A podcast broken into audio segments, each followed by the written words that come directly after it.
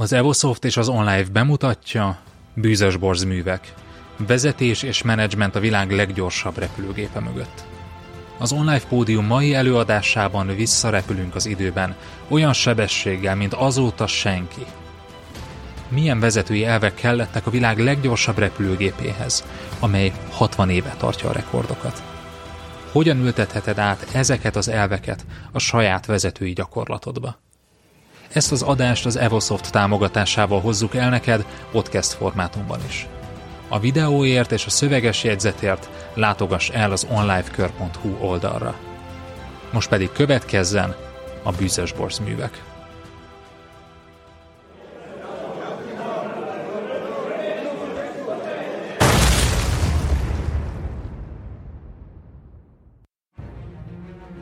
...1986. április 5-én hajnali 2 óra előtt robbanás rázza meg a nyugat-berlini Label diszkót. A szórakozóhely népszerű a Németországban állomásozó amerikai katonák között. A terrortámadásnak négy halottja és 230 sebesültje van. Két amerikai katona veszíti életét, és több mint 50 amerikai katona sérül meg. A gyanú azonnal a líbiai diktátorra, Muammer Kadhafira terelődik. Ronald Reagan amerikai elnök kilenc nappal később légicsapásokat rendel el több líbiai katonai célponttal szemben, amelyeket másnap végre is hajtanak.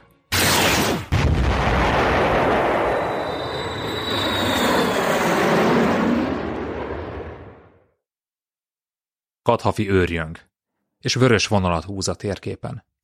Minden behatolót lelövéssel fenyeget.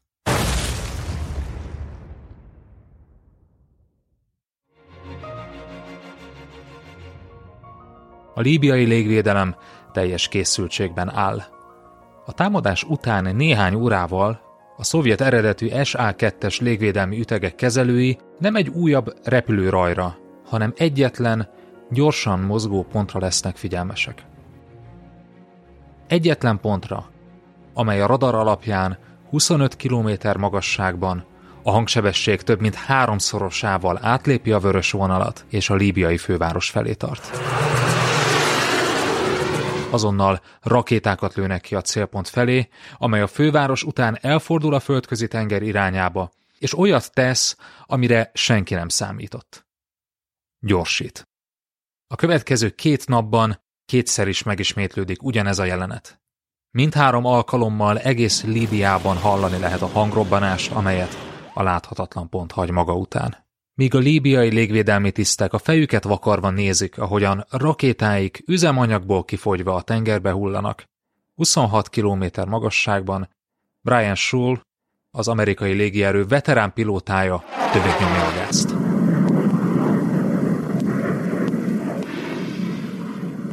Felderítő tisztje, Walter Watson, aki néhány méterrel hátrébb, a másik pilóta fülkében ül, beleszól a rádióba. Brian, nem kéne már lassítanod? Súl ránéz a sebességmérőre. Mach 3,5-öt, azaz a hangsebesség 3,5 szeresét, 3600 km per órát mutat.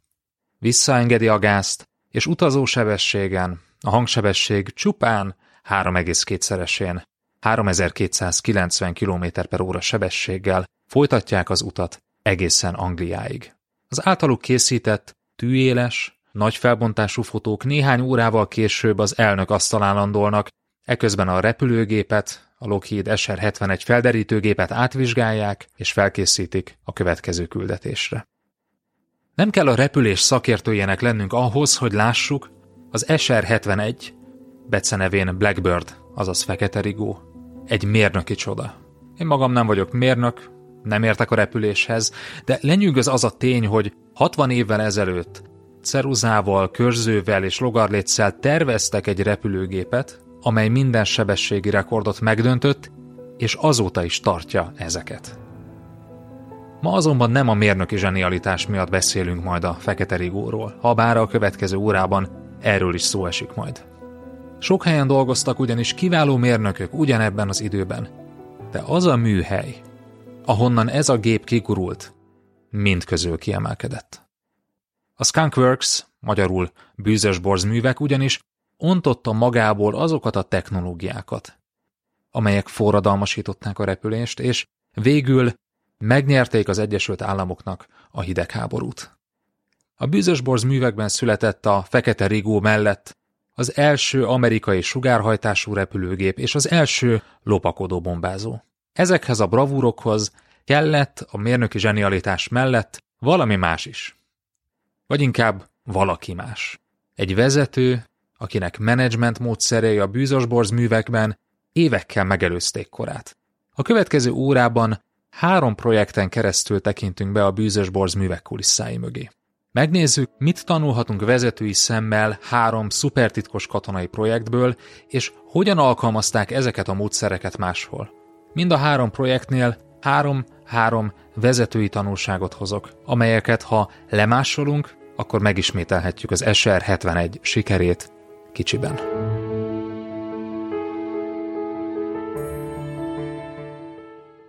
A kezdetek és a bűzös művek alapítója. 1932-től 1943-ig. Ugorjunk vissza az időben egészen 1932-ig. A nagy gazdasági világválság egyik legmélyebb pontján járunk, az amerikai repülőipar romokban. A csődbe jutott repülőgépgyártó céget, a Lockheedet, egy Robert Gross nevezetű fiatal üzletember és feltaláló 40 ezer dollárért, 2022-es árfolyamon 850 ezer dollárért felvásárolja. A cég túlélését egyetlen lapra teszi fel, az Elektra típus nevet viselő két motoros szállítógép sikerére. A fejlesztés jól halad, az Elektra nagy sikernek néz elébe, erről a teljes cég meg van győződve. A repülőgép modelljét elküldik tesztelésre a Michigani Egyetem szélcsatornájába, ahol egy mesterképzését végző mérnökhallgató, Clarence Johnson, nevén Kelly, végzi a teszteket. Kelly professzora szerint a repülőgép kiváló, átment a teszten, le is adják az eredményeket a Lockheednak. Néhány hónappal később Kelly Johnson jelentkezik a Lockheedhez pályakezdő mérnökként, ahova felveszik, ő pedig az első munkanapján elmondja, az elektra stabilitásra szerint ez szörnyű. Különösen abban az esetben, ha egy hajtóművel repül. Ennyi. Nyersen elmondja, hogy nem ért egyet a korábbi professzora megállapításaival. Ez hideg zuhanyként éri a Lockheed mérnökeit, hiszen korábban fel sem merült bennük ez a probléma. A vezetőmérnök, aki Kellit felvette, később bevallotta, azt fontolgatta, hogy ott helyben kirúgja a 23 éves pályakezdőt. Másnap alaposan kikérdezi, és miután nem talál semmi kivetni valót a szakmai múltjában, Kelly maradhat a cégnél. A vezető mérnök oldalában azonban a következő hónapokban is ott marad ez a tüske. Néhány hónap múlva kiadja a feladatot Kellynek. Szerinted gond van a stabilitással? Nézd meg, és javítsd meg. Kelly pedig megoldja. Az Elektra komoly üzleti siker lesz. Történelmi távlatból nézve pedig Clarence Kelly Johnson, a Lockheed 36. alkalmazottjának felvétele talán a legfontosabb személyzeti döntés, amit a repülőgép gyártó a története során meghozott. Alig egy évtizeddel később ugyanis ő lesz a Bűzös Borz művek, a Skunkworks alapítója.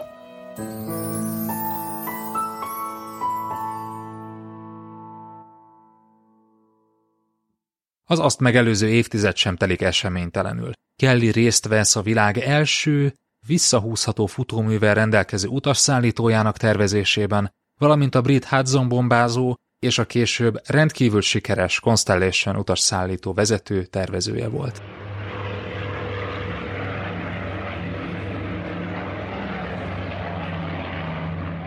Ebben az időszakban is megjelennek nála azok az alapelvek, amelyek aztán a Skunkworks sikeréhez vezetnek. Amikor 1938-ban a britek elé viszik a Hudson bombázó első tervét, elkövetik például azt a hibát, hogy az amerikai légierő szabványai szerint rendezik el a bombákat és a torpedókat a gépen. Amatőr hiba. Miután bemutatják a terveket, a britek elmondják, hogy mindent máshogyan szeretnének. Kérik, hogy módosítsák a bombák helyét, és szeretnének egy légvédelmi géppuskát is a repülőre, ami ekkor teljesen ismeretlen volt az Egyesült Államokban. Az értekezlet után Kelly és főnöke a hotelbe menet bevásárol. Körzőt, ceruzát, logarlécet és papírt vesznek, majd bevetik magukat a hotelszobába. Hosszú hétvége következik, háromnapos ünneppel, Kelly pedig a következő 72 órában nem mozdul ki a szobából. Megszállottan tervezi át a repülőt, számolja újra a súlyeloszlást, és számítja újra a költségeket és a projekt ütemezését. Három napon át szinte semmit nem alszik. A prezentáció reggelén néhány óra alvás után arra ébredt, hogy a vele egy szobában lakó ügyvezető elvitte és kitisztítatta a ruháját és a cipőjét. A britek a másnap értekezleten megdöbbennek. Három nap után egy teljesen újra tervezett repülőt kapnak. A Lockheed Kelly Johnson fiatal kora ellenére csak 28 éves volt ekkor. Megkapja a megrendelést. 200 repülőt kell leszállítaniuk. Soha ekkora megrendelést nem kapott még amerikai repülőgyártó külföldről. A bűzösborz művek egyik alapelve a gyorsaság. Gyorsan rajzoljunk, ha lehet, szabad kézzel, gyorsan készítsünk új terveket, kérjünk rá azonnal visszajelzést, és teszteljük le nyomban. Bár láthatjuk, hogy ez az elv a többivel együtt megjelenik a korábbi repülőkben is. Az első teljes egészében Skunkworks projektet a háború hozza el.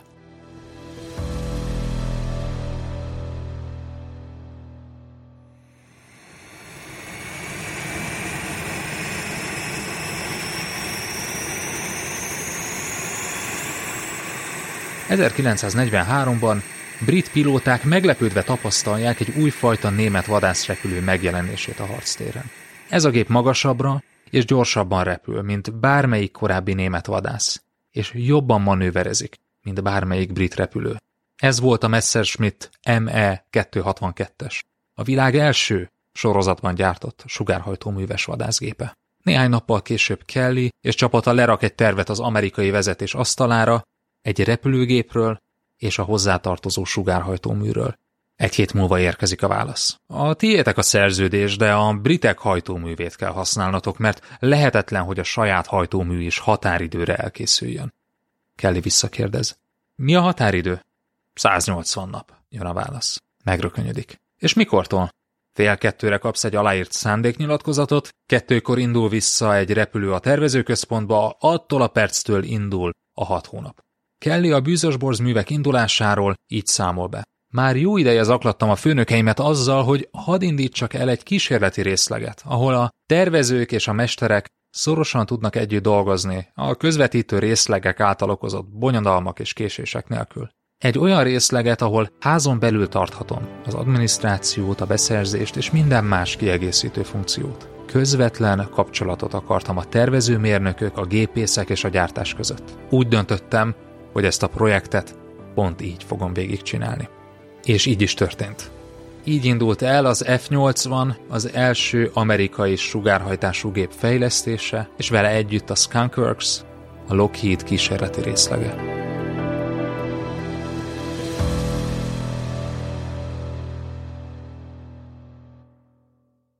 Az első sugárhajtású repülőgép, az F-80 fejlesztése. 1943-tól 1944-ig. Kelly Johnson már aznap nekinált a munkának. Visszaérve a főhadiszállásra, kiválaszt 22 mérnököt. Olyan szakemberekről beszélünk, akiknek a munkáját személyesen ismeri. A mérnökök mellé választ 35 munkást. Gépészeket, összeszerelő munkásokat, akik a gyártáson dolgoznak majd. A projekthez hat fő érkezik a légierőtől, akik döntési jogkörrel bírnak a legtöbb kérdésben, a megrendelő oldaláról. Kelly szerint kiemelkedően jó volt velük az együttműködés, enélkül nem sikerülhetett volna a projekt. A legnagyobb nehézséget az okozza, hogy megtudják, működő hajtóművet a szűk határidő ellenére nem kapnak, csak egy mintadarabot. Ezután néhány héttel jön a hír, hogy a következő hajtómű, amit kapnak, szintén nem lesz repülésre képes, de legalább működik majd. Ezt 1943. szeptember elejére ígérik. Eltelik szeptember eleje, nem érkezik meg. Október elején járunk, továbbra sem érkezik meg. A hajtómű végül november elején jut el a Skunkworks-be. Két hónap késéssel, és a legelső elindítás után tönkre megy.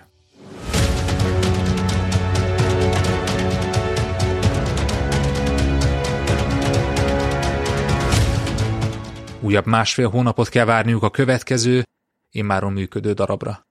Az első működő hajtóművet a repüléskész váz elkészülése előtt hét nappal kapják meg. Annak ellenére, hogy a tervezés és a prototípus gyártás túlnyomó részét hajtómű nélkül végzik, mindössze 143 nappal a szerződés után elkészülnek. 1944. január 8-án, 37 nappal a vállalat határidő előtt a P-80 készen áll a felszárásra. A bűzösborz művek egyik alapelve, hogy mindenki, minden egyes dolgozó megnézi az első repülést, és részt vesz az azt követő ünnepségen. Így volt ez a P-80-nál és a későbbi repülőknél is. Bő százfős csapat nézi, ahogyan az első amerikai sugármeghajtású repülőgép felemelkedik a földről.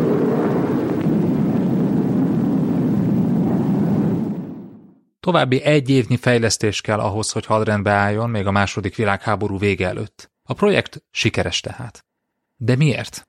Kelly Johnson a Skunkworks-t, a Bűzösborz műveket egész egyszerűen így definiálja. A Bűzösborz művekben összegyűjtünk néhány kiváló embert, akik a többi repülőipari céghez képest sokkal gyorsabban és a költségek töredékéért oldanak meg problémákat. Azáltal, hogy a lehető legegyszerűbb, legvilágosabb módszerekkel dolgozunk. A bűzösborz művek lényege nem más, mint a józan paraszti ész alkalmazása néhány igen nehéz problémára. Az alkalmazottaknak a következőt ígérte. Ígérem, hogy kihívást jelentő, értelmes munkát adok nektek. Stabil és kiszámítható foglalkoztatást, korrekt fizetést, esélyt az előrelépésre és lehetőséget arra, hogy hozzájáruljatok nemzetünk első védvonalához. Tartozom nektek a jó menedzsmenttel és jó projektekkel, és azzal, hogy jó felszereléssel és jó munkakörnyezetben dolgozhattok. A Skunkworks lényegét Kelly 14 pontban foglalta össze. Ezek jó részt már a P80 fejlesztésekor megjelentek, és egy évtizeddel később le is írták őket. Nézzünk meg most ezek közül három alapelvet, amely minden bűzösborz projekt sajátja. Az első elv. A bűzösborz művek menedzsere teljes kontrollal bír a program felett. Minden tekintetben közvetlenül a részlegvezetőnek vagy egy magasabb beosztású vezetőnek jelent. Ez a 14 pont közül az első és talán a legfontosabb. Kelly alapelvének tekintette, hogy ezeket a gyorsan haladó innovatív projekteket ki kell szakítanunk a nagy, bürokratikus útvesztőből. Ehhez egy rendkívül erős vezetőre van szükség, aki úgy bánik a bűzösborz művekkel, mintha a saját repülős cégét vinné. Talán emlékszünk Jack Welchre az első online pódium előadásból, aki néhány évtizeddel később ugyanezekkel a szavakkal írta körül a saját munkáját. Olyan, mintha családi céget vezetnék, egy nagy bankkal a hátunk mögött. A Skunkworks egyik kulcsa a gyorsaság. Gyorsan pedig akkor tudunk döntéseket hozni, ha a vezetőnek teljes kontrollja van a projekt felett. A második elv. A projekthez bármilyen módon kapcsolódó emberek számát a minimumra kell csökkenteni méghozzá kíméletlenül. Kiváló emberek szűk csoportját használd. A szervezetben megszokott csapatméret 10-25 százalékát. Tehát nem 10 százalékkal kevesebbet, hanem 10 százalékát. Ez egyben azt is jelenti, hogy specialisták helyett olyan generalistákat keresünk, akik nyitottak arra, hogy a hagyományostól eltérő módszereket válasszanak. Ez pedig nem csak a belső személyzetre vonatkozik, hanem a megrendelői oldalra is. Míg más katonai projekteknél a megrendelőtől 150 minőségellenőr és kapcsolattartó mászkált a projekt körül, a bűzösborz műveknél a CIA és a légierő kettő projektre adott összesen hat szemét. És Kelly nem is fogadott volna többet. Később majd látni fogjuk, hogy az SR-71-es projekt egy kicsit késik, ezért a CIA kezdeményezi, hogy egy kontakt szemét küldjenek oda Kellyhez a bűzösborz művekbe. Kelly Johnson tajtékzik, de tudja, Hogyha erre nemet mond, a projektnek annyi. Nagy nehezen belemegy, de azt üzeni az új munkatársnak. Asztalod és telefonvonalad lesz, de széket nem kapsz. Az illetőt Norm Nelsonnak hívják, és végül egyébként jó barátság alakul ki közöttük, de ez az eset is jól mutatja, hogy milyen vehemensen védte Kelly a projekt csapat függetlenségét. A harmadik elv a lehető legkevesebb jelentéssel dolgozunk, de a lényeges munkát mindig feljegyezzük. Kelly gyűlölte a papírmunkát. Gyűlölte az el nem olvasott jelentéseket. A lehető legkevesebb és csak a legfontosabb témákban írtak jelentést, minden mást pedig betiltottak. Ben Rich, aki később Kellit váltotta a bűzösborz művek élén, erről a következőképpen ír. A Skunkworks-ben egy megrendelői dokumentum, amely egy fejlett repülőgép egyik arrendszerére szólt, mindössze három oldal volt. A beszállító erre egy négy oldalas ajánlatot küldött, amely tartalmazta a fejlesztés alatt álló rendszer specifikációit. Ennyi volt. Ezzel szemben a Lockheed központi üzemében vagy más gyártóknál ugyanez a megrendelő dokumentum 185 oldalas volt, amelynek eredménye egy 1200 oldalas ajánlat lett, három kötetnyi technikai részletezéssel, árakkal és a projektmenedzsment minden részletével. Berics azt mondja, jelenleg a Védelmi Minisztériumnál olyan beszerzési szabályozások vannak érvényben, amelyek egy teljes polcot megtöltenének 300 oldalas kötetekkel. A General Dynamics törvényi okokból 92 ezer doboznyi dokumentációt tárol, egyedül az F-16-os vadászrepülőgépről. A légierő egy tábornoka nemrég arról panaszkodott nekem, mondja Benrich, hogy naponta egy millió oldalnyi új dokumentumot kell rendezniük. Tárolni sem tudják, nemhogy elolvasni. Ezt az első három elvet, tehát úgy tudnám összefoglalni. A kevesebb több. Legyen egy embernél a döntés, a lehető legkevesebb ember legyen a projekten, és a lehető legkevesebb jelentés. A P-80 és az F-80 sikere után a bűzösborz művek feloszlott, és a következő évtizedben nem működött külön szervezeti egységként. Kelly Johnson természetesen bevitte a maga által vezetett fejlesztésekbe a Skunkworks gyakorlatát, de újabb tíz évet kellett várni arra, hogy ismét ezáltal véglegesen megalakuljon a legendás szervezet. Minden korábbinál magasabbra az U-2 fejlesztése és gyártása. 1954-től 55-ig. A mérőszám kivetett után ismét előkerül Tom Hanks az online pódiumban. Ezúttal a Kémek hídja című filmben. A sztori valós történeten alapul, miszerint a Szovjetunió felett lelövik Gary Powers kémrepülőgépét, aki szerencsésen földet ér és kevésbé szerencsésen szovjet fogságba esik. A lelőtt repülőgép, a Lockheed U-2-es felderítőgépe Öt évvel korábban emelkedett először a levegőbe egy kiszáradt tómederből. Néhány méterrel odébb Kelly Johnson és a bűzösborz művek csapata ünnepelte két éves munkájuk eredményét. A Skunkworks közel tíz évvel az F-80 sikere után alakul újra egy szupertitkos kémrepülőgép fejlesztése miatt. Ez az újraalakulás már végleges. A Skunkworks a mai napig létezik. A megrendelő ezúttal nem a légierő, hanem a CIA, a cél pedig egy 21 km magasságban haladó, legalább 7000 km hatótávval bíró felderítőgép. A fejlesztés szigorúan titkos. A pénzek személyesen Kelly Johnsonnak érkeznek különböző fedőcégek nevére.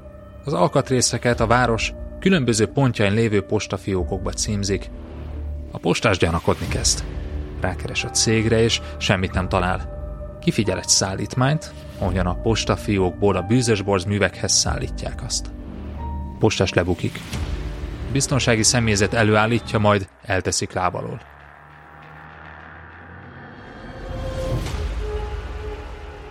Na jó, csak viccelek.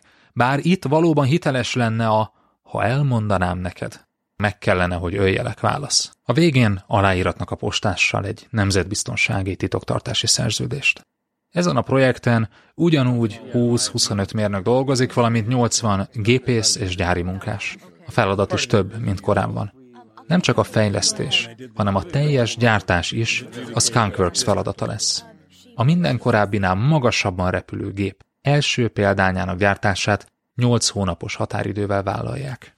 De hogyan csinálják? Milyen alapelvek szerint? Az előzőekben felsorolt három elv mellett itt van három további elem a bűzösborz művek tíz parancsolatából. A negyedik elv, a tervezőmérnök nem lehet kőhajításnál távolabb az épülő repülőgéptől. Ezt az alapelvet Kelly a tervezők kényelmetlensége árán is betartotta. Nem lehet másképpen nyolc hónap alatt elkészíteni egy ilyen repülőgépet. Csak akkor, ha a tervezőmérnök kettőt lép, és ott áll az alkatrész mellett amely imént csak a tervezőasztalon feküdt vázlatként. Miért? Azért, mert így lehetünk gyorsabbak. Minden lehetőséget meg kell ragadnunk arra, hogy időt nyerjünk. Ha a gépésznek kérdése van egy alkatrészről, két percen belül választ kap. Ha a gép egy darabját cserélni kell, a mérnök ott van, és két percen belül képes döntést hozni. Az ötödik elv. Történjen egyidejűleg a tervezés, a gyártás és a tesztelés. Ben Rich, a Skunkworks későbbi vezetője szerint nem kell, hogy az új fegyverrendszereket és a repülőket a végtelenségig tökéletesítsük, mielőtt megkezdenénk a gyártást. Ha az utolsó pillanatig finomítjuk a terveket, és csak ezután kezdünk neki a gyártásnak, akkor a hibák is jóval később derülnek ki. Erre volt példa a kudarcba fulladt B1-es bombázó projektje, vagy a B2-es lopakodó bombázó, amelynek költségei hatszorosára növekedtek. Azokat a hibákat, amelyek csak a gyártás során derültek ki, rettentően drága volt javítani. A bűzösborz műveknél tehát a lehető leghamarabb megkezdődik a gyártás, és minden egyes legyártott darab jobb és fejlettebb, mint az előző. Lehet, hogy itt csak a tizedik repülőnél jutunk el az ideális verzióig. De ha eleve így tervezünk, akkor az első kilenc példányt is könnyen tudjuk frissíteni. Eleve így terveztük őket, azzal számoltunk, hogy még nem lesz minden végleges rajtuk, a rendszereket ki fogjuk javítani. Ahhoz, hogy ezt megtehessük, minden egyes kivitelezőnek és alvállalkozónak tesztelnie kell a végső állapotot repülés közben. A tesztrepülés az ellenőrzés egyik legfontosabb tevékenysége. Minden egyes fázisban, minden egyes verziónál részt kell vennünk személyesen a tesztelésben. Az F-80-as vadászgép tesztelése során Kelly minden nap 4-5 órát töltött a fülkében. Leszállás után javítottak rajta, majd másnap újra felszálltak. Vele együtt, és ezt a folyamatot ismételték. Ha ezt az alapelvet megsértjük, az az tragikus következményekkel jár. Néhány évvel ezelőtt a Boeing septében piacra dobta a 737 MAX típusú utas szállítógépet. Ez egy elsietett válaszlépés volt az Airbus 320 Neo típusára. A Boeingnél rettegtek attól, hogy piaci részesedést fognak veszíteni. A probléma az volt, hogy a sietség miatt nem tudtak teljesen új hardvert fejleszteni, a hajtóművet azonban nagyobbra kellett, hogy vegyék, és éppen ezért a szárnyakon előrébb helyezték a hajtóművet. Emiatt azonban a teljes terv borult. Újra kellett volna tervezni a repülőt, de már kész terveik voltak. Mit csináltak tehát? Gyorsan írtak erre a problémára egy néhány soros szoftvert. Ha a repülőgép orra emelkedik, told le a gépet. Az a baj, hogy ez a szoftver egyetlen szenzor adatait vette figyelembe. Ha ez az egy szenzor valamit rosszul jelzett, akkor ez a néhány sor átvette az irányítást a pilótáktól, és lefelé tolta a gép orrát. Persze ez a szoftverkód is későn derült ki, későn került bele, és újra kellett volna képezni a pilótákat. Úgyhogy inkább kihagyták ennek a kódnak a tényét a végső kézikönyvből is. Ennek az eredménye három lezuhant repülő. 351 haláleset és 60 milliárd dollárnyi kár. Mindez elkerülhető lett volna pár etikus döntéssel, és azzal, ha egyidejűleg történik a tervezés, a gyártás és a tesztelés. Ehhez kapcsolódik a bűzös borzművek következő alapelve.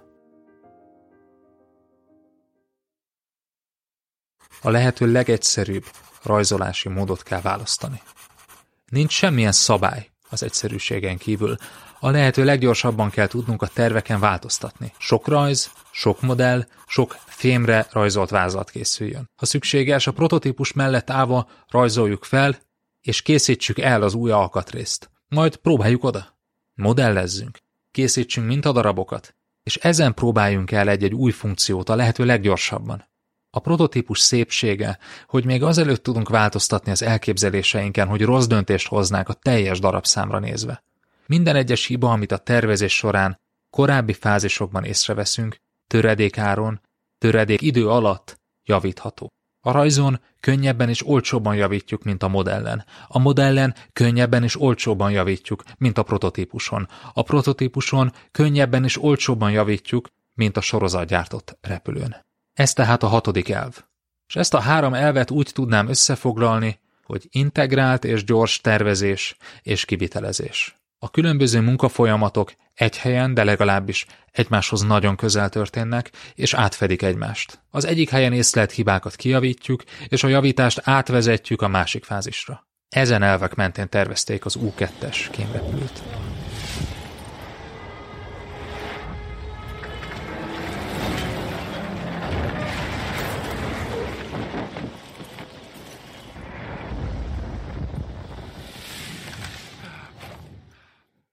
Mi lett az eredménye? Nos, az U2-es első felszállását 8 hónapos határidővel vállalták. Ezt szinte napra pontosan be is tartották. Nem csak az időt, hanem a költségvetést is. Mi az, hogy tartották a költségvetést? Valójában a projekt költség 20%-át visszaküldték a megbízónak. sőt, olyan minőségű alkatrészeket gyártottak, hogy az eredetileg rendelt mennyiség felett további hat repülőgépet összeraktak nekik. Ingyen. Nem tudom, hogy az amerikai hadiiparban történik-e hasonló a következő évtizedekben. Ironikus, hogy az 1990-es évek elején Berrich már arról ír. Jelenleg törvény szól arról, hogyha egy haditechnikai projekt a meghirdetett költség alatt készül el, akkor a vállalatot komoly vizsgálat és súlyos büntetés fenyegeti, mondván túl magas ajánlatot adott. Könnyen érthető, miért nincs ma nagy motivációnk arra, hogy pénzt és időt takarítsunk meg. A következő években az U-2 vált az amerikai hírszerzés legfontosabb eszközévé. Járt a Szovjetunió és Kuba felett, rendszeresen megfordult Kína felett, és mind a mai napig szolgálatban van, ha bár a Powers féle eset után többé nem repültek szovjet terület fölé. Mindehhez a vezetői alapelvek mellett szükség volt még valamire. Kelly zsenialitására és elképesztő hozzáértésére a repülés minden területén. Nem csak menedzser volt, hanem vérbeli mérnök is. Berrich arról számol be, hogy az U2-es tervezésekor rendszeresen megdöbbent, hogy Kelly milyen élesen látja a legapróbb részleteket is. Amikor megosztott vele egy problémát, hogy figyelj, a lökés hullám itt fogja eltalálni a repülőgép farkát. Akkor Kelly bólogatva azt mondta, igen, úgy 300 fokos lesz itt a hőmérséklet. Rich ezután három órát töltött számításokkal, hogy a végén megkapja eredményül 320 fokos lesz a hőmérséklet. Vagy amikor belevágott egy mondatba, hogy a szerkezeti terhelés itt, akkor Kelly fejezte be, úgy 90 kilobár lesz. Fél órányi izzasztó számítás után kijött az eredmény 91,2 kilobár. Nem véletlen, hogy Kelly már évekkel az U-2 lelövése előtt látta, hogy ezt a típust hamarosan utoléri a légvédelem. Szükség lesz tehát egy olyan lopakodó felderítő repülőgépre, amely az U-2-nél is magasabban repül, olyan sebességgel, ahogyan korábban még soha.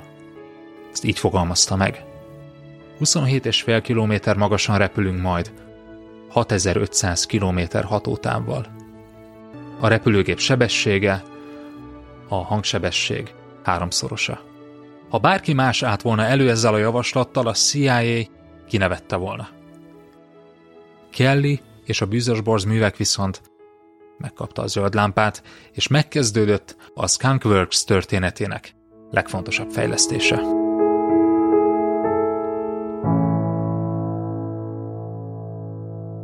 Minden korábbinál gyorsabban. Az SR-71. 1958-tól 1964-ig. Hogyan valósítsunk meg valamit, amiről azt sem tudjuk, hogy megvalósítható? Hogyan tervezzünk meg egy repülőt, ha nem tudjuk, hogy a leadott specifikáció egyáltalán elérhető? A Kelly által javasolt repülőgép 60%-kal volt gyorsabb a Skunkworks akkori leggyorsabb repülőjénél. Volt rá példa, hogy kísérleti rakétákkal meghajtott repülők elérték a hangsebesség háromszorosát két-három percre. Itt azonban nem erről volt szó. Kelly olyan repülőgépet javasolt, amelynek utazó sebessége van a hangsebesség háromszorosa felett, és egyetlen óra alatt átér az Egyesült Államok nyugati partjától a keleti partra. Berridge azt mondta, a tervezőcsapat úgy érezte magát, mintha rakétás tömegközlekedést ígértek volna a Föld és a többi bolygó közé. A Skunkworks is csak úgy vállalta a projektet, ha a teljes anyagi kockázatvállalás az államnál marad. Ezt kell így fogalmazta meg. Nem tudjuk, hogy megvalósítható-e, de ha igen, akkor megcsináljuk. Húsz hónapos határidőt vállaltak, és most az egyszer nem sikerült tartaniuk. Beszéljünk egy kicsit arról, hogy a projektben résztvevő 135 mérnöknek milyen nehézségei adottak a tervezés során, milyen főbb kérdéseket kellett megválaszolniuk. Miből építsük a repülőt? Ilyen sebességnél a repülőgép külső burkolata több mint 400 Celsius fokig hevül fel, az alumíniumot tehát azonnal kizárták. Marad a rozsdamentes acél. A probléma, hogy az nagyon nehéz. Akkor mit tegyünk? Fejlesszünk soha ki nem próbált kompozitokat? Építsük a repülőt teljesen steril környezetben, rozsdamentes acélból készült mélysejtrácsos panelből? mint a később törölt B-70-es bombázót? Kelly itt elővette a már sokszor használt alapelvét. Keep it simple, stupid, azaz KISS. Azt az anyagot választották, amelyel már korábban is kísérleteztek, kipróbálták és működött. Ez pedig a titán. Ezt az anyagot eddig is használták repülőgépekben, De olyat, hogy szinte teljes egészében titánból készüljön egy repülő, ez még sohasem történt meg. A titánnal azonban több probléma is akadt. Egyrészt nem volt belőle elég. Egyetlen kis cégtől lehetett beszerezni az Egyesült Államokban, így különböző fedőcégeken keresztül a világ legnagyobb titán exportőrétől kellett beszerezniük azt. Ez pedig nem más volt, mint a Szovjetunió.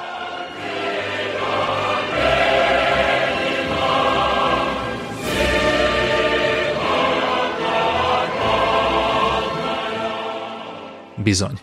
Az oroszok tudtuk nélkül is hozzájárultak az SR-71 létrejöttéhez. A Titán másik nagy problémája, hogy rendkívül kényes és nehéz megmunkálni. Az első időszakban 6000 legyártott alkatrészből kevesebb, mint 10% volt használható. 10-ből 9 alkatrész tehát a kukában landolt. Mit csináltak? Olyan minőség ellenőrzési rendszert vezettek be, amely páratlan volt az iparágban.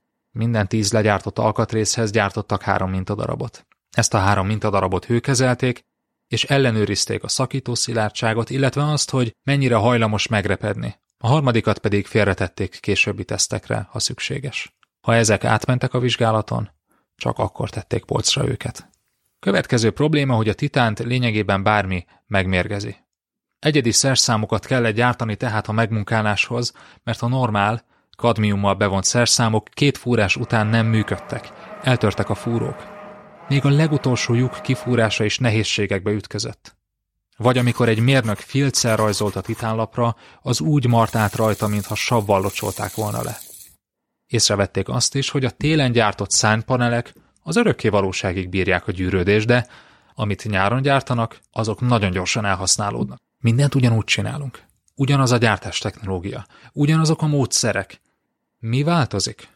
Válasz? A csapvíz. A nyáron az algásodás ellen megnövelik a helyi csapvíz klórtartalmát, és ez a kis növekedés elég ahhoz, hogy használhatatlanná tegye a nyáron gyártott lemezeket. Kelly egy nap kifakadt. Ez az Isten verte titán korai öregedést okoz. Nem az alkatrészeken, hanem rajtam. Ezután csak desztillált vizet használtak.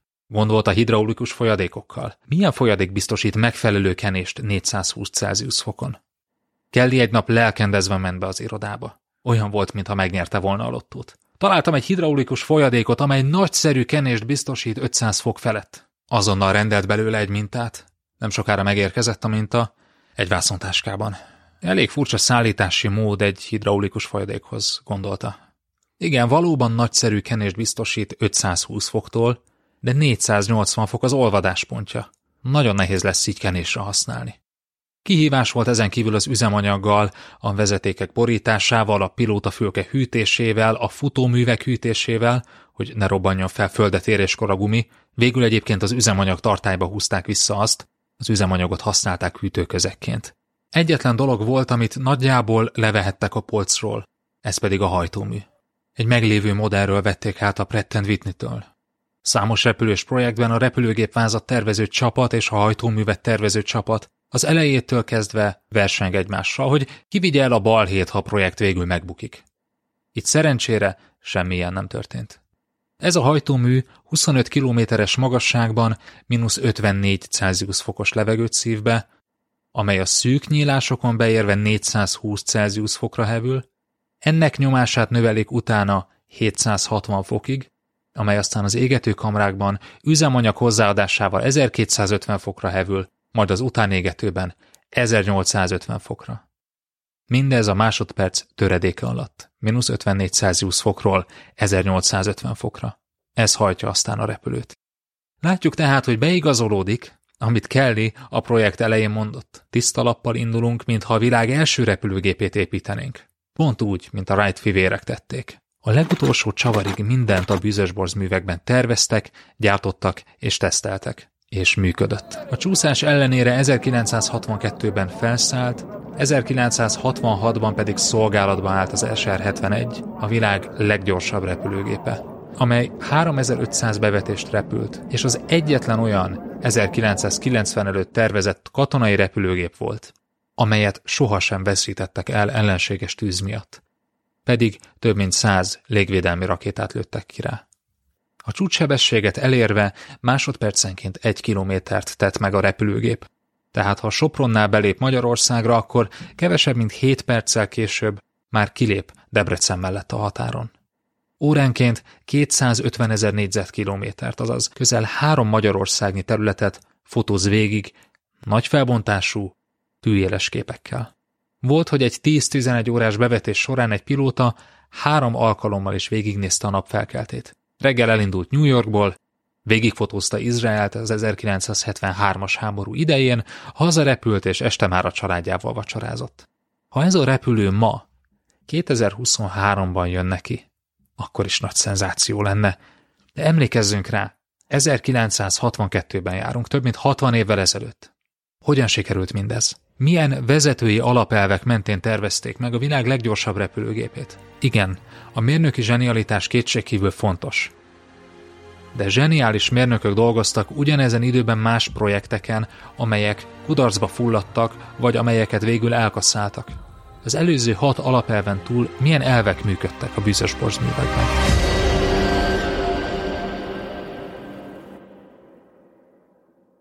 A hetedik elv Keep it simple, stupid. Ha csak lehet, kerüljük a speciális formákat, rögzítéseket, anyagokat. Dolgozzunk a már raktáron lévő eszközökkel. Értelmes határon belül még a súly rovására is. A speciális anyagoknál és módszereknél túl nagy a késés kockázata. Na most, miért mond az SR-71-nél hozom fel ezt a tanulságot? Azért, mert ebben a projektben meg lett volna a kísértés arra, hogy minden szempontból a legextrémebb megoldásokat válasszák. Ehelyett bejáratott módszereket, anyagokat használtak. Ott, ahol csak tudtak. Jó ideig gondolkoztak például üzemanyagként a folyékony hidrogénen. Sok hónapon át kísérleteztek vele. Már a határán voltak annak, hogy döntést hozzanak a hidrogén mellett, de az utolsó pillanatban feltették a kérdést. Kell nekünk ez? Szükségünk van arra, hogy elmagyarázzuk a szövetségeseinknek, miért kell egy tankerhajónyi, nagynyomású folyékony hidrogént átszállítani a zsúfolt kikötőjükön, és aztán a városuk mellett tárolnunk? Ugyanez igaz volt a titánra vagy a repülőgép hajtóművére.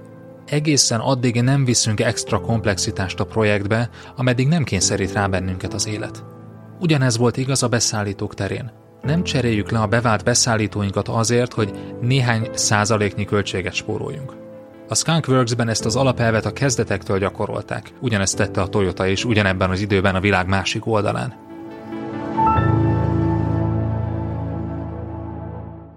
A nyolcadik alapelv, a cél nem a tökéletes, hanem a 80 százalék.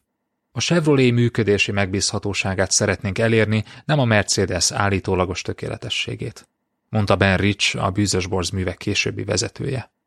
Amikor a hajtóművet tervezték, az elérhető hatékonyság 70%-át fél év alatt elérték. A következő 10% ponthoz további 15 hónapra volt szükség. Megérte volna a maradék 20%-on újabb két éve dolgozni? Megdobva ezzel a költségeket legalább 50%-kal? A válasz szerinte biztosan az, hogy nem. A kilencedik alapelv mivel csak néhány embert alkalmazunk egy-egy kulcs területen, így olyan jutalmazási rendszerre van szükségünk, amely a kiváló teljesítményt a beosztottak számától függetlenül is elismeri. Ne azon múljon, hogy milyen fizetést kapok, hogy mennyi ember dolgozik nekem. Ez az elv ismerős lehet. Ma számtalan mérnök szervezetben szenvednek a kollégák attól, hogy az egyetlen lehetséges karrierút és előrelépés az, hogyha több beosztottam lesz, ha menedzserré válok vagy ha menedzserek menedzserévé válok. És itt egy alapelv a bűzösborz művekből 80 évvel ezelőttről, amely felhívja a figyelmet erre a veszélyre. Ha ez az egyetlen előrelépési lehetőség, az több emberhez, azaz nagyobb komplexitáshoz vezet majd, ez pedig ellent egy korábbi alapelvünknek. Ezt a három alapelvet úgy tudnám összefoglalni, került a komplexitást. Ezt segíti a KISS elv. Keep it simple, stupid. Ezt segíti a 80%-os szabály és ezt segíti, hogy az előrelépéshez nem kell a kollégáimnak beosztottakat szerezniük maguk alá. Bűzös borz művek más cégeknél, más iparágokban, 1964-től napjainkig. Kelly Johnson szerint a bűzös borz művek sikerének alapja, hogy képesek legyünk azonnali döntéshozatalra, és a döntéseket gyorsan, valódi hatássá tudjuk alakítani. Az, hogy mindezt egy erősen korlátozott számú, kiemelkedő képességekkel és felelősségtudattal rendelkező csapattal tegyük, szintén elengedhetetlen. A jelentések és más papírmunkák drámai csökkentése. És minden szereplő bevonása a projekt minden egyes szakaszában szintén fontos. Kiváló emberek kis csoportjával gyorsan tudunk dolgozni, és minden szempontból szoros irányítás alatt tarthatjuk a projektet. A bűzösborz műveket sokan próbálták lemásolni, kellivel vagy nélküle, de kevesen voltak hajlandóak megfizetni az árát.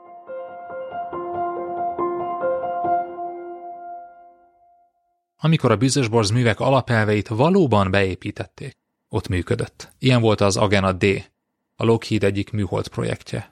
Amikor Kelly csatlakozott a projekthez, 1206-an dolgoztak csak a minőség irányításnál. Ezzel a létszámmal sikerült 13%-os megbízhatósági faktort elérni. Kelly szerint ennyi ember meg tudta volna építeni magát a műholdat is, nem csak ellenőrizni a minőséget. Ugyanezt tapasztalt egy másik projektnél, ahol 40-en foglalkoztak ellenőrzéssel, miközben 35-en építették magát az eszközt. A megoldás az volt, hogy visszaadták a projekt feletti autoritást a beszállítóknak. Hozzanak ők döntést. Építsék be az ellenőrzést magába a tervezésbe és kivitelezésbe. Aki nem vesz részt a projektben, az nem foglalkozhat ellenőrzéssel, nem kiabálhat be a pálya széléről. Ennél a két projektnél a tervezett projektidőt sikerült 18 hónapról 9-re csökkenteni, a minőségirányítás létszámát 69-re levinni, és a szerszámok költségét a tervezett 2 millió dollárról 150 ezer dollárra csökkenteni. Mindezt úgy, hogy az első 12 fellövésnél a megbízhatósági mutató 96,2 százalék volt. A bűzösborz művek módszere ezzel szemben kudarcot vallott a hadseregnél a Cheyenne helikopter tervezése során. Ennél a projektnél a hadseregnek 10 különböző tesztelési központja összesen 145 fővel vett részt. A tervezésben és a fejlesztésben. Mivel járt ez? azzal, hogy nem volt egyetlen világos kontakt személy. Nem volt egyetlen szűk projektiroda a megrendelő oldaláról, aki meghozta volna a szükséges döntéseket. Ezt a helikoptert egy baleset után végül elkasszálták, hogy aztán tíz évvel később egy gyengébb, kisebb teljesítményű és drágább helikoptert fejlesztenek ki. Csak az újratervezés költségéből 450 saján helikopter készült volna el. Máshol a hadseregen kívül azonban sikerrel alkalmazták a bűzösborz művek elveit. Amikor az 1990-es évek elején a Fordnál úgy döntöttek, hogy feltámasztják a legendás Mustang típust, a cégnél létrehoztak egy Skunkworks projektet. Benne tervezőmérnökökkel, marketinges felső vezetőkkel és gyártási szakértőkkel. Ami még fontosabb, hogy a menedzsment engedte, hogy a Team Mustang tagjai, ahogyan a csapatot hívták, bármiféle megkérdőjelezés vagy menedzseri beavatkozás nélkül dolgozzon. Három évvel és 700 millió dollárral később előálltak a Ford egyik legforróbb újdonságával. Ez volt az új Mustang. Ez a befektetés 25%-kal kevesebb időbe és 30%-kal kevesebb pénzbe került, mint a hasonló modellek fejlesztése ugyanebben az időszakban. Az Apple Macintosh egy nagyon hasonló bűzösborz művek projektből született, és Jack Welch kutatási projektjei a General Electricnél is hasonlóan néztek ki. Miért működik ennyi különböző helyen a Skunkworks megközelítés? Azért, mert a bűzösborz művek nem egy vezetői rendszer, nem egy módszertan, nem egy rögzült eszköztár, nem a mód, ahogyan dolgoznunk kell. A kulcs épp az, hogy Kelly szerint nincs egyetlen jó módja annak, hogy hogyan építsünk repülőgépet. Az atombomba vagy az atom meghajtású tenger alatt járó kifejlesztése mind olyan módszerek segítségével történt, amelyek eltérnek a megszokottól. A bűzösborz művek erre ad lehetőséget. Most, hogy végignéztük a bűzösborz művek rövid történetét, hadd tegyen fel a kérdést. Ismerősek voltak ezek az elvek? Milyen szót használnátok rá? Milyen szavak jutottak eszedbe a Skunkworks alapelveiről? Agilis? Karcsú? Lean? TQM? Six Sigma? Nem véletlenül. Tényleg megdöbbentő a hasonlóság a között, amit Kelly Johnson az 1930-as évek végén megfogalmazott, és a 40-es évektől leírt és megvalósított, és a Toyota vagy a 90-es évek agilis forradalma között a szoftver és hardware fejlesztésben. Akkor miért beszélünk erről? Miért érdekes számunkra Kelly 14 pontja ma, 2023-ban? Egyrészt azért, mert ad egy kis történelmi perspektívát. A Toyota ekkor még szövőszékeket gyárt, Az agilis szó pedig még sehol sem szerepel a vállalati szakzsargonban. A Skunkworks-ben azonban ezek az elvek már megjelennek. 1943-ban, egy 50 fős csapatban, a dohányfüstös műhelyeikben és tervezőirodáikban, ahol az ajtó kinyitása után berepülnek a madarak, és úgy kell kizavarni őket a szupertitkos tervek mellől. Ez a csapat az, amely kis túlzással megnyeri az Egyesült Államoknak a hidegháborút. Amikor arról hallok, hogy tanuljunk 21. századi vezetői módszerekről, majd ránézek a 60 éves SR-71-re, mosolyognom kell. Másrészt azért beszélek most erről, mert amikor agilis elvekről, módszerekről vagy a 80%-os szabályról beszélgetünk, vagy a folyamatos tesztelésről, a prototípus gyártásról, a tervezésbe és a termékbe épített minőségről, akkor rendszeresen jön vissza válaszként. Ó, igen, ez, ez olyan egyszerű projekteknél működik, de nálunk nem. Nálunk ez nem működik. Nálunk ezek a módszerek nem mennek. Nálunk az első prototípusig kell tökéletesíteni a terveket. A bűzösborz művek ezt a kifogást végleg megsemmisíti. Ha ezek az eszközök, ezek a módszerek az SR-71-nél vagy a világ első lopakodó bombázójánál elég jók voltak, akkor az én kis projektemnél is elég jók lesznek. Harmadrészt ma is gyakran előkerül menedzserek között egy új projekt indításánál az az érv, hogy több ember kell. A lehető legtöbb ember. Minél többen legyenek. Kelly óva intettől. Egy kis, csapatnyi kiváló ember elég. Egy kis csapat, akiket engedünk, hogy józan észszel végig gondolják és megoldást találjanak a problémára. Emlékezzünk, a bűzösborz művek lényege nem más, mint a józan paraszti ész alkalmazása néhány igen nehéz problémára. A józanész módszer. A józanész az egy vezetői technika. Egyre inkább az a benyomásom, hogy ezek az elvek azért működnek, mert nem módszerekről van szó, Ehelyett arra tanít bennünket a Skunkworks története, hogy milyen az emberi természet, és hogy hogyan lehet kiváló emberek kis csoportjából olyan teljesítményt és eredményeket kihozni, amelyekkel legyorsuljuk a világot. Clarence Kelly Johnson halála előtt öt évvel megjelent önéletrajzának utolsó fejezetében elmondja nekünk az egyik legnagyobb félelmét. Látok egy új irányzatot elterjedni manapság, amit tiszta szívből gyűlölök. A neve bizottság általi tervezés. Értékelések, ajánlások, konzultációk, meetingek olyan emberekkel, akik nem vesznek részt a munkában. Ebből valószínűleg semmi hülyeség nem sül ki, de zseniális megoldások sem. És az igazi előrelépést csak a zseniális megoldások hozzák. Sokak szerint a bizottság általi tervezés áldozata lett a B2-es bombázó. A légierő több mint 2000 ellenőre járta az összeszerelő üzemet, naponta sok-sok oldalnyi jelentést készítve, amelyeket aztán drága raktárakban őriznek, mind a mai napig, érintetlenül, olvasatlanul. A gép a Skunkverse által ajánlott 200 milliós darabár helyett végül másik cégnél készült el.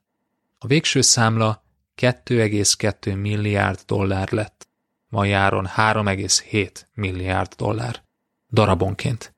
Nem is nagyon szállnak fel vele. Ha lezuhanna egy ilyen gép, az egy kisebb afrikai ország GDP-ét vinni a kukába. Minden egyes darab 1350 milliárd forintba kerül mai árfolyamon. Vagy itt egy másik gép, az F-35-ös repülőgép. Ennek fejlesztése évtizedek óta tart, és eredetileg azért indult, hogy az öreg F-16-os vadászrepülőket és A-10-es harci repülőket lecseréljék. Jelenleg is több mint ezer F-16-os van hadirendben, és az A-10-es gépek szolgálatát is meghosszabbították a 2010-es évek közepéig. Több trillió dollár ment el ilyen projektekre, amelyeknek a végeredménye technikai csoda. Egy mérnöki csodáról beszélünk. Csak épp végül a célt nem sikerült elérni. ferrari kaptunk, csak mi épp napszámosokat szerettünk volna szállítani vele. Időnként elhangzik az a kérdés, hogy létezik-e olyan technológiai bravúr, amelyre korábban képesek voltunk, de ma már nem. A legtöbben elmosolyodnak ezen a kérdésen, hát ha hogy lehetne ilyen, hiszen ma már mindenben előrébb járunk. Időnként emberek megemlítik Atlantiszt, ugye ezt az elsüllyedt mítikus birodalmat, ahol a fejlett technológiát elsöpörte valamilyen természeti katasztrófa. Aztán időnként megemlítik a piramisokat, hogy ezeket sem tudnánk ma megépíteni, ez egyébként nem igaz. De ugyanezre a fantáziára épül a Fekete Párduc című film, vagy a Prometheus című film, és még sok más is. Van azonban néhány olyan dolog, amire annó képesek voltunk, de ma, ebben a percben nem tudnánk megismételni. A Gyűrűk Ura trilógiát szokták hozni erre példaként, és hogyha valaki látta közületek a Hatalom gyűrűi című sorozatot, akkor pontosan érti, hogy miről beszélek.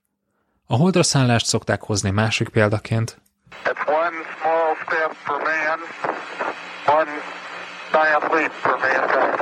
Ezt annó zsebszámológépnyi informatikai kapacitással sikerült elérnünk, most pedig küzdünk vele, az viszont egészen biztos, hogy az SR-71 tervezését és gyártását nem tudnánk megismételni. A Borz művek egyik legszomorúbb napja 1970. február 5-én jött el, amikor távirat érkezett a Pentagonból. Utasítást adtak a Fekete Madár összes szerszámának megsemmisítésére. Mind a 40 ezer szerszámot eladták. Kilonként 20 centet kaptak érte. 1999-ben végleg nyugdíjba küldték a Blackbird-et. A világon azóta sem száguldott ilyen sebességgel egyetlen repülőgép sem. Azok, akik ezt a gépet építették, már nincsenek közöttünk így, az a nélkülözhetetlen tudás sincs, ami az újraépítéshez kellene. Ha fogadnom kellene, hogy meg tudnánk-e ismételni ugyanennek a gépnek a megtervezését, megépítését, engedélyezését ugyanennyi idő alatt ma, akkor valószínűleg ellene fogadnék. Ben Rich, a Skunkworks későbbi vezetője is ugyanerről ír életrajzi könyvében. Nem valószínű, hogy az amerikai hadiiparban a következő évtizedekben lehetséges lesz ilyen projekteket végigvinni. A jó hír, hogy te, ki most ezt az adást hallgatod, nem az amerikai hadseregnek szállítasz be. Valószínűleg nem fogunk lobakodó vadászrepülőgépet tervezni. A jó hír, hogy a bűzösborz művek alapelvei ma is működnek, mert az emberi természetre épülnek. Józan észre, az egyszerűségre, a közvetlen kapcsolódásra, az integrált közös munkára tervező, gyártó és tesztelő között. És hogyha ezeket az elveket elkezdjük használni, akkor akár csak az SR-71-nél a határ nálunk is a csillagos